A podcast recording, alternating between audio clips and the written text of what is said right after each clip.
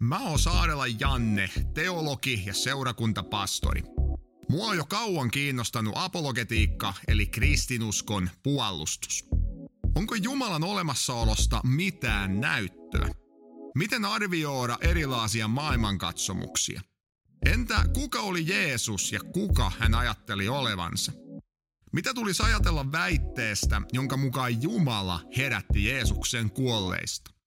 Tämä on Järkevä usko podcast, johon tullaan käsittelemään hyviä syitä Jumalauskohon ja Jeesuksen seuraamiseen. Ja tervetuloa Järkevä usko podcastin kolmanteen jaksoon. Mä pidän parasta aikaa käsissäni C. Stephen Evansin kirjaa Kätkeytynyt Jumala, kaikkivaltiaan olemassaolon perusteista. Tällä kirjan takakannes sanotahan näin, kun tätä kirjaa esitellään, että jos on olemassa kristinuskon, juutalaisuuden tai islamin kaltainen Jumala, on todennäköistä, että luonnollinen tieto hänestä on mahdollista. Toiseksi tällä tiedolla on todennäköisesti kaksi tunnusmerkkiä. Se on laajasti ja helposti ihmisten saatavilla, mutta toisaalta se on kuitenkin helppo myös torjua. Tässä jaksossa me tullaan käsittelemään tätä kätkeytynyt Jumala-kirjaa ja sen pääargumenttia, eli sitä, että jos Jumala on todella olemassa, niin Evans väittää, että tieto hänestä on laajasti ja helposti ihmisten saatavilla, mutta toisaalta tämä tieto on myöskin helppo torjua. Jo antiikin kreikkalaisten ajosta lähtien filosofit on esittänyt perusteluja Jumalan olemassaolon puolesta ja sitä vastaan. Ja nyt sellaista ohjelmaa, johon pyritään osoittamaan Jumalan olemassaoloa vetoamalla luonnolliseen tietoon ilman vetoamista uskonnollisiin auktoriteettiin, kuten raamattuhun, niin tällaista ohjelmaa kutsutaan luonnolliseksi teologiaksi. Tässä tulee uusi termi joillekin.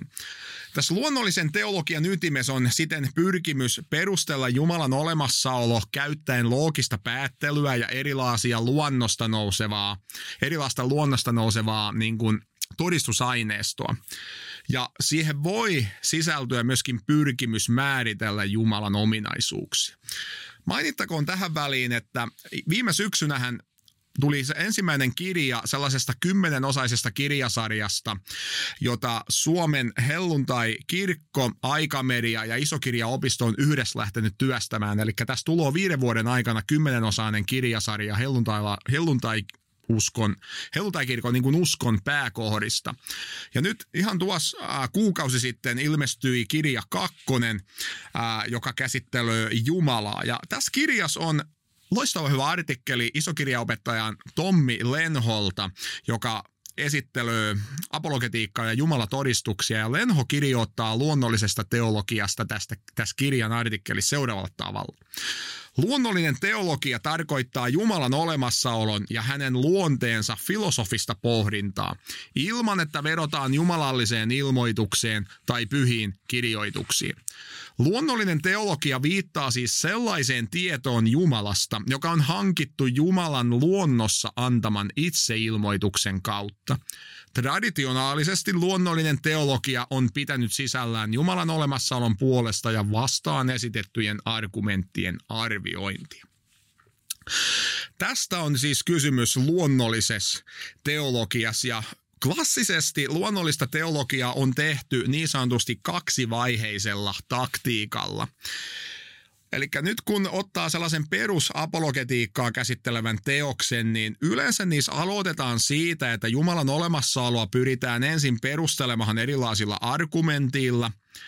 Ja siinä käytetään avuksi sitä, että ihmisillä on Jumalasta luonnollista tietoa, joka perustuu maailman tai inhimillisen kokemuksen yleisiin ominaisuuksiin, eli Jumalan olemassaoloa.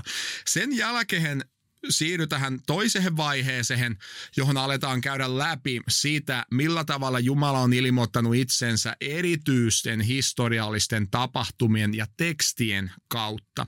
Ja kristityille tämä tarkoittaa käytännössä raamatullisten tapahtumien ja Jeesuksen ylösnousemuksen puolustamista.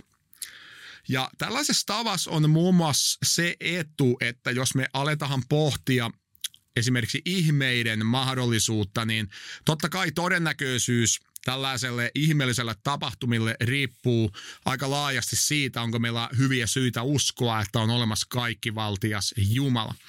Ja meidän on myöskin helpompi perustella raamattua niin kuin erityisenä jumalallisena ilmoituksena, jos meillä on ensin hyviä syitä uskoa siihen, että on ylipäätään olemassa Jumala, joka haluaa ilmoittaa itsensä ihmisille. Mutta yksi asia on nyt kuitenkin selvä. Joillekin henkilöille erilaiset jumalatodistukset on erittäin vakuuttavia ja ne antaa ratkaisevia todisteita siitä, että Jumala on todella olemassa. Mutta toisille henkilöille nämä argumentit on heikkoja ja ne ei jopa joidenkin mukaan todista yhtään mitään. Mistä tämä johtuu? Mä esittelen nyt tässä jaksossa mahdollisen vastauksen ja mä käytän siinä nyt avuksi nimenomaan tätä kätkeytynyt Jumala-kirjaa. Tämän kirjan on kirjoittanut tällainen amerikkalainen filosofi C. Stephen Evans, syntynyt vuonna 1948. Hän on julkaissut tosi paljon uskonnon filosofiasta erityisesti, eli minä uskonnon erilaisia näkemyksiä pohditaan tosi filosofisesti. Hänellä on miltei 20 eri teosta, mitä hän on julkaissut. Hän on tuota filosofian ja humanististen tieteiden professori Paylorin yliopistossa ja mainittakoon, että tämä kätkeytynyt Jumalakirja, joka siis on suomennettu perussanoman kautta, se voitti heti ilmestymisensä jälkeen C.S. Lewis kirjallisuuspalakinnon, joka tarkoittaa sitä, että tämä kirja oli monien mielestä paras uskonnon filosofinen kirja, jota selitettiin populaariyleisölle niin sinä vuonna. Nyt me tiedetään suurin piirtein, kuka on C. Steven Evans, ja nyt mä lähden vähän purkamahan tämän kirjan sisältöä, ja katsotaan vähän, että mikä on Evansin iso tällainen tulokulma näihin juttuihin, mistä mä äsken lyhyesti mainittin. Evans lähtö liikkeelle siitä oletuksesta, että jos on olemassa Jumala, silloin siitä tosiasiassa seuraa tiettyjä asioita.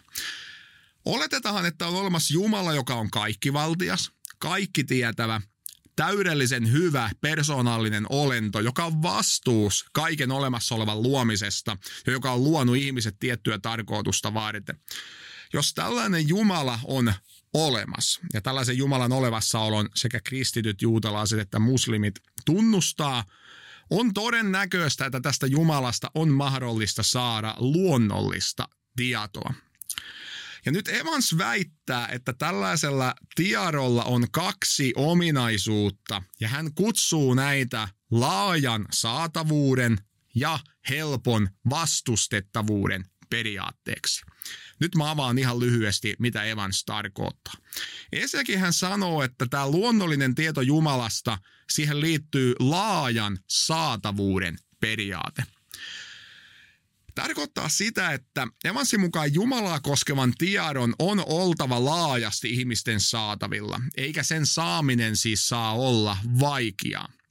Jumalaa koskevan tiedon ei saa olla sellaista, johon on pääsy ainoastaan huippukoulutetulla yksilöillä, vaan se pitäisi olla kaikkien saatavilla eri aikoina. Ja Mielenkiintoista tässä on se, että monet ateistit itse asiassa allekirjoittaa tämän oletuksen, että jos Jumala on olemassa, niin sitä pitää seurata tämä asia. Mutta sitten Evans jatkaa, että Toinen periaate tähän luonnolliseen tietoon on kuitenkin helpon vastustettavuuden periaate.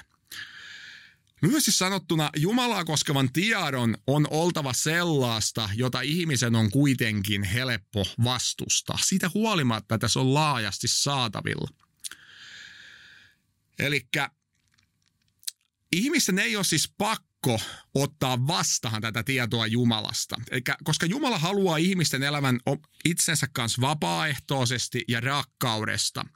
Ja koska vastustamaton tietoisuus Jumalasta tekisi tämän aika vaikeaksi, niin on mahdollista, että ne, jotka haluaa jäädä epäuskohon, niin heillä on mahdollisuus jäädä myöskin sitten epäuskohon. Ja tässä mielessä nämä Jumalaa koskevat todisteet lainausmerkiis, niin ne ei ole vastaan sanomattomia, vaan ne vaatii siis aina tulkintaa. Ja jos me lainataan sellaista kuuluisaa kaveria kuin Blaise Pascal, niin hän on sanonut aikoinaan niin, että on olemassa riittävästi valoa niille, jotka haluaa löytää, mutta on olemassa samalla riittävän hämärää niille, jotka ei halua löytää. Ja näin ollen suora lainaus Evansin kirjasta sivulta 30. Tällaiset merkit ovat laajalti näkyvillä olevia opasteita tai vihjeitä Jumalan todellisuudesta, mutta ne viittaavat Jumalaan siten, että ne, jotka eivät halua uskoa Jumalaan, pystyvät tulkitsemaan ne jollakin muulla tavalla tai hylkäämään ne kokonaan.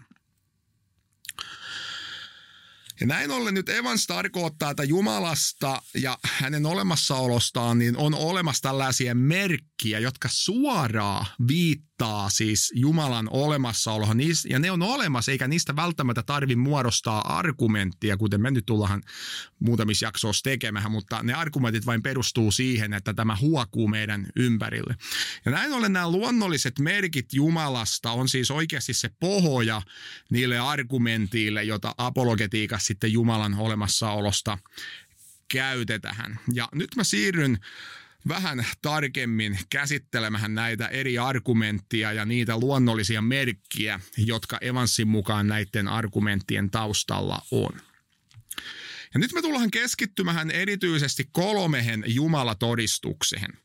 Kosmologiseen jumalatodistukseen, teleologiseen jumalatodistukseen ja moraaliseen jumalatodistukseen. Mä tuun itse asiassa käsittelemään sitä jokaisen näistä erikseen ää, seuraavien jaksojen aikana. Ja nämä argumentit nyt pohjautuu luonnollisiin merkkiin, jotka viittaa Jumalan todellisuuteen. Asiassa niin tässä mielessä näiden argumenttien tehtävä on ainoastaan pyrkiä pukemaan sanoksi niitä luonnollisia merkkiä, jotka kaikkien pitäisi niin kuin nähdä ympärillänsä. Eli argumenttien tarkoitus on tehdä näitä näistä luonnollisista merkistä näkyvämpiä ja niiden todistusvoima pätevämmäksi. Ja nyt Evans sanoo, että nimenomaan se laajan saatavuuden periaate ja helpon vastustettavuuden periaate selittää sen, miksi argumentit yhtäältä vetoaa moniin ihmisiin ja he pitää niitä hyvinä osoituksina Jumalan olemassaolosta, mutta toisaalta miksi ne ei koskaan voi muodostaa ratkaisevia todisteita, jotka päättäisi tämän väittelyn lopullisesti. Käsitellään ensin tämä kosmologinen argumentti, eikä se on ensimmäinen näistä kolmesta klassisesta Jumala-argumentista. Kosmologiset argumentit, niitä on monenlaisia, mutta niiden lähtökohtana on maailmankaikkeuden olemassaolo. Se, että on olemassa ylipäätänsä tällainen valtava maailmankaikkeus. Joidenkin argumenttien tarkoitus on keskittyä selittämään se, että miksi tämä maailmankaikkeus on ylipäätänsä saanut alkunsa. Ja toiset argumentit taas sitten keskittyy siihen, että miksi ylipäätään mitään on olemassa. Eli tämä argumentti voidaan muotoilla eri lailla. Siinä voidaan kiinnittää huomiota eri asiahan tai eri kohtahan tässä maailmankaikkeudessa. Ja nyt Evans sanoo, että nämä kosmologiset argumentit, ne pohjautuu itse asiassa kosmiseen ihmetykseen. Vielä kerran, kosminen ihmetys. Ja hän sanoo, että ihmisillä on kaikilla luonnollisesti tällainen kosminen ihmetys. Ja hän tarkoittaa sillä sitä, että maailma koetahan hyvin arvoitukselliseksi paikaksi, se koetahan yllättäväksi, se koetahan hämmentäväksi ja nämä asiat niin kuin vaatii selitystä. Ja se näkyy erityisesti siinä, että ihmiset alkaa tajuta maailman kontingenssin luonteen. Ja nyt tulee uusi sana, kun filosofit käyttää termiä kontingentti, joku on kontingentti, niin sillä tarkoitetaan sellaista asiaa, joka on olemassa, mutta jonka ei tarvitsisi olla olemassa. Esimerkiksi tämä kuppi tässä pöydällä on kontingentti, se on nyt olemassa, mutta olisi ihan hyvin mahdollista, että historia olisi mennyt toisella tavalla, sitä kuppia ei koskaan olisi tullut. Minä on kontingentti, mä oon olemassa, mutta on ihan mahdollista, että mun isä ja äiti ei olisi koskaan tavannut ja mua ei olisi olemassa. Joten, ja myöskin nyt maailmankaikkeus näyttää olevan kontingentti, eli se on olemassa, mutta ei ole asiassa mikään pakko, että se on olemassa. Ja tämä on tällainen ihmetys, että miksi se sitten ylipäätänsä on olemassa. Ja nyt tämä kosminen ihmetys, se on kokemus ja nyt Evans sanoo, että se viittaa siihen, että tämä luonnollinen maailma on riippuvainen jostakin korkeammasta olennosta, jonka olemassaolo itsessään on paljon syvempää ja paljon niin kuin varmempaa kuin tämän maailman. Puhutaan siis Jumalasta, joka ei ole kontingentti, vaan hän on välttämätön. Hän on olemassa, koska hän on Jumala. Ja ei voi olla mahdollista, että hän ei olisi olemassa, koska hän on Jumala. Ja näin ollen tämä kosminen ihmetys, se synnyttää ihmisten mielessä ajatuksen välttämättömästä olennosta, jonka on pakko olla olemassa. Ja näin ollen ää, mä otan suoran lainauksen Evansin kirjasta. Jumala on luonut kontingentin maailmankaikkeuden ja antanut ihmisille luonnollisen ihmetyksen tunteen, joka herää, kun he kohtaavat tuon maailmankaikkeuden. Ihmisille on todella luonnollista pitää maailmankaikkeuden olemassaoloa yllättävänä asian. Tarkoitukseni on sanoa, että kosminen ihmetyksen kokemus pohjautuu kokemuksiimme luoduista olioista. Ihmettelemme sitä, että ympärillämme olevat asiat ovat olemassa, koska kaikki ne koetaan kontingentteina. Koska kontingentit asiat ovat ainoita, joiden luonto voidaan käsittää, on luonnollista ilmaista niiden herättämä ihmetys kysymällä, miksi ylipäätään mitään on olemassa. Tämä lainaus tuli kirjan sivulta 93 ja sitten 100. Näin ollen, A. Ihmiset luontaisesti kokee tällaista kosmista ihmetystä ja Eman sanoo, tämä on tämä laajan saatavuuden periaate. Mutta B. Näitä argumentteja on kuitenkin aika helppo, kohtuullisen helppo vastustaa, koska aina on olemassa vastaväitteitä ja näin ollen Eman sanoo, tässä toteutuu helposti vastustettavuuden periaate.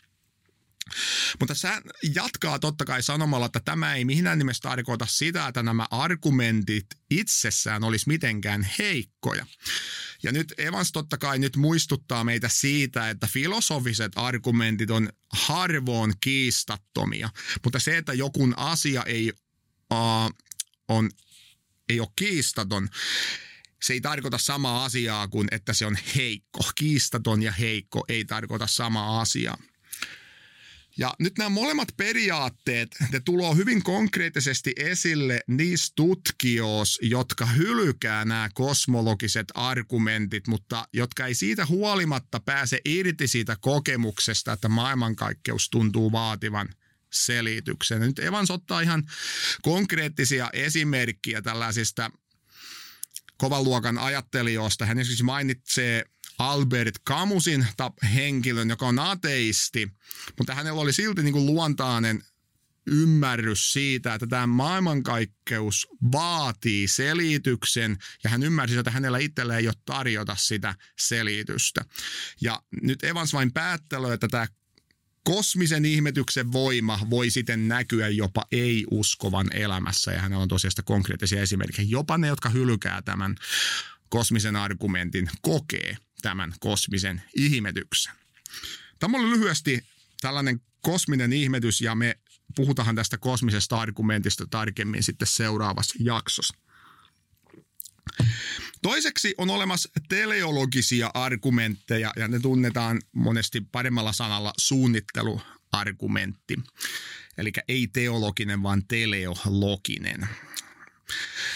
Ja teleologinen tarkoittaa suunnitteluun perustuvaa argumenttia, ja nämä argumentit ottaa lähtökohdakseen joko tämän maailmankaikkeuden itsensä tai sitten tämän maailmankaikkeuden tietyt tällaiset erityisominaisuudet, kuten esimerkiksi sen monimutkaisen järjestyksen, joka tässä maailmankaikkeudessa tosi selvästi on läsnä.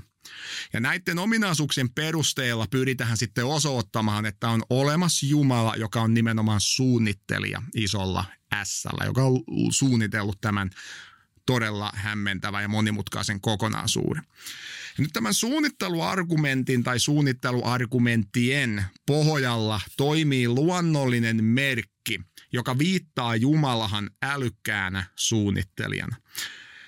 Ja Evans selittää tätä, että tämä luonto, se koetaan hyvin usein niin kuin jopa hengellisenä ja nämä koetut elämykset näyttää saavan ihmiset uskomahan spontaanisti siihen, että luonnon järjestyksen ja kauneuden taustalla on oikeastaan älykäs olento. Ja hän siinä sitten käyttää esimerkkiä jälleen eri henkilöistä ja väittää, että tämä koskoo siis sekä uskovia että ei-uskovia. Se on luonnollinen tieto tai tällainen ihmetys kaikilla.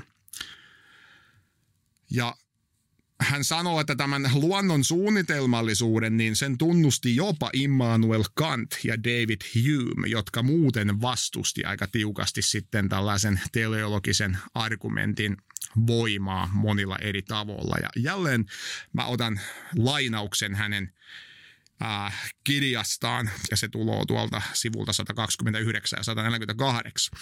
Luonnollinen maailma sisältää monia esimerkkejä järjestäytyneistä monimutkaisista rakenteista, joissa järjestys näyttää palvelevan jotakin hyödyllistä tarkoitusta.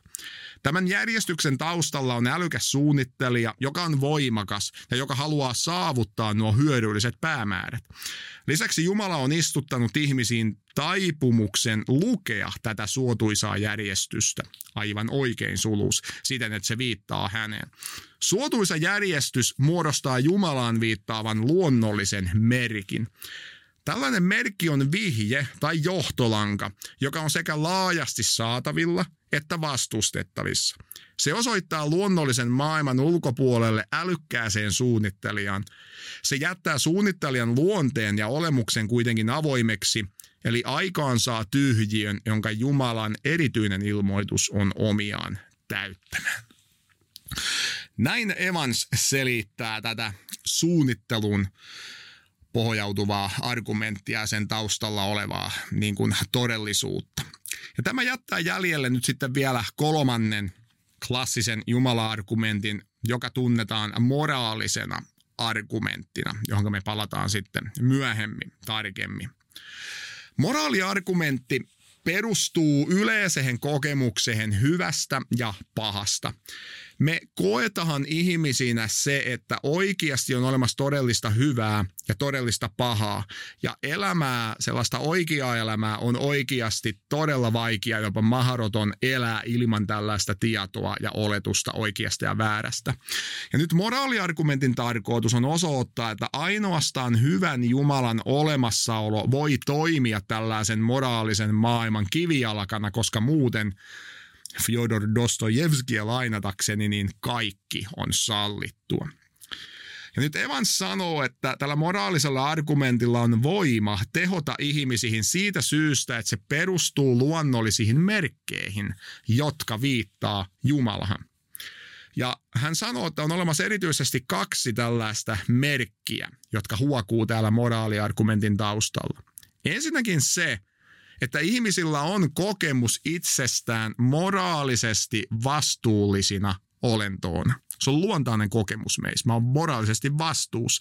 Ja toiseksi meillä on tietoisuus ihmisten erityisestä arvosta. Haluaisin ehkä tähän kohtaan sanoa näin muistiinpanojen ulkopuolelta, ulkopuolelta tuota niin, tästä Late Johansson, joka on monille tuttu, joka on istunut, istunut linnassa puolet elämästänsä ja hän ihan julkisesti näistä puhuu. Hän on ollut myöskin Vammalas puhumassa siellä, mihin aiemmin oli seurakuntapastorina, niin hän on istunut siis kolmen ihmisen murhasta ja jäi vain mieleen, kun hän puhuu siitä, että miten hän tämä surma, jonka hän teki ensimmäisen kerran, niin hän jatkuvia painajaasia viikosta ja vuodesta toiseen. Näki painajaasia siitä, kun poliisit ajaa häntä takaa ja ruumiit on perälaatikossa ja niin poispäin. Ja vaikka hän oli tehnyt nämä niin kuin surmateot, niin ne tuli niin kuin valtavalla voimalla hänen tänne niin kuin päähän ja jatkuvat painajaaset. Ja nyt niin jos me katsotaan tätä asiaa tästä Evansin tuomasta näkökulmasta, niin siellä on istutettu tietoisuus ihmisen erityisestä arvosta. Ja koska siellä on samalla tietoisuus siitä, että me ollaan moraalisesti vastuus, niin se selittää sen, että jos me riistä joltain ihmiseltä hengen, niin tällaisia asioita alkaa tapahtua, koska me on luontaisesti tietoisuus näistä kahdesta asiasta. Se oli tällainen konkreettinen esimerkki nyt sitten vaikka tästä. Ensinnäkin nyt sitten palatakseni tähän itse tekstiin ja muistiinpanoihin, niin ihmisillä on luonnostaan tunne siitä, että jotkut asiat on oikein ja väärin ja ne on vastuus, kun ne rikkoo moraalista lakia. Ja moraalisella vastuulla on tietysti tosi tärkeä asema kaikissa kulttuurissa. On nyt melkein sama, että minkälaiseen kulttuuriin me mennään, niin aina täytyy olla joku käsitys siitä, että mikä on hyvää, mikä on pahaa, mikä on sallittua ja mikä ei. Ja tämän moraalisen lain voiman tunnustaa myös ei-uskovat, koska monet heistä totta kai pyrkii melko hanakasti löytämään vaihtoehtoisia selityksiä objektiivisen moraalisen lain olemassaololle. Tästä meillä on paljon kirjallisuutta että suurin osa ihmisistä, siis ei-uskovistakin, ne ymmärtää varsin hyvin, että on olemassa oikeasti, absoluuttisesti, objektiivisesti todellista hyvää, todellista pahaa, mutta koska he kieltää sen, että se perustuu Jumalaan, niin on pakko löytää joku toinen selitys sitten, että mistä tämä kumpuaa.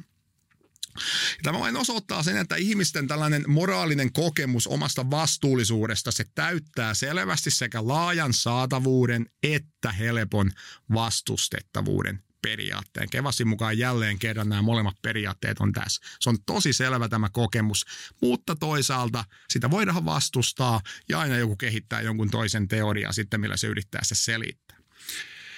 Ja toiseksi ihmisillä on siis luontaisesti tietoisuus kaikkien ihmisten yhtäläisestä arvosta. Jokaisella ihmisellä on esimerkiksi oikeus elää. Ja tämä oikeus ei ole riippuvainen hänen erityisistä kyvyistä. Riippumatta siitä, onko koulukeskiarvo 10 vai 5 puoli, niin hänellä on, molemmilla henkilöillä on oikeus elää, koska ne on ihmisiä.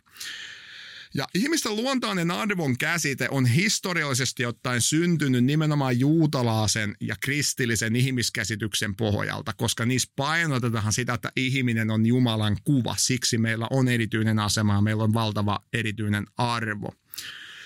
Mutta kuitenkin myös sitten monet tällaiset ei-teistit, ei-uskovat tässä tapauksessa, pitää ihmisten luontaasta arvoa itsestään selvänä tosiasiana. Tästä voitaisiin konkreettisena esimerkkinä mainita humanistinen manifesti 2, jona hylätähän Jumalan olemassaolo, mutta siinä kuitenkin väitetään, että kaikilla ihmisillä on luontainen arvo ja monet sekulaarit filosofit tekee samalla lailla. Ja näin ollen lainaan jälleen suoraan kirjan sivua 203. Laajan saatavuuden ehto täyttyy tässäkin. Monet ihmiset, myös ei-uskovat, voivat ja haluavat nähdä ihmisissä tällaisen ainutlaatuisen arvon. Tämä merkki on myös vastustettavissa, koska ihmisen arvo on mahdollista selittää tai tulkita jollakin muulla tavalla, tai sitä voidaan pitää jopa pelkkänä harhakuvana. Ja sitten johtopäätös tälle kaikelle edellä sanotulle. Nyt Evansin mukaan luonnolliset merkit antaa meille ainakin jonkunlaisen oikeutuksen Jumala uskolle. Niiden merkitys ja tarkoitus on kuitenkin muistettava, koska niiden ensisijainen tarkoitus on tehdä ihminen tietoiseksi Jumalan todellisuudesta. Eli tämä on näiden merkkien ensisijainen tarkoitus, ihminen tulee tietoiseksi Jumalan todellisuudesta. Kuitenkin näiden merkkien sanotaan informaatiosisältö, se on rajoitettu ja pelkästään niihin turvautuvilla voi olla Jumalasta myöskin vääriä uskomuksia, koska ne ei paljasta Jumalasta tietenkään kaikkia samalla lailla kuin sitten erityinen ilmoitus raamatun kautta. Mutta nämä luonnolliset merkit ne voi kertoa meille, että todellisuuden takana on todella jotakin suurempaa ja parahimmillaan ne voi osoittaa, että naturalismi, tämä yleinen näkemys, jonka mukaan siis luonnollisen aineellisen maailman lisäksi ei ole olemassa mitään muuta, on väärä.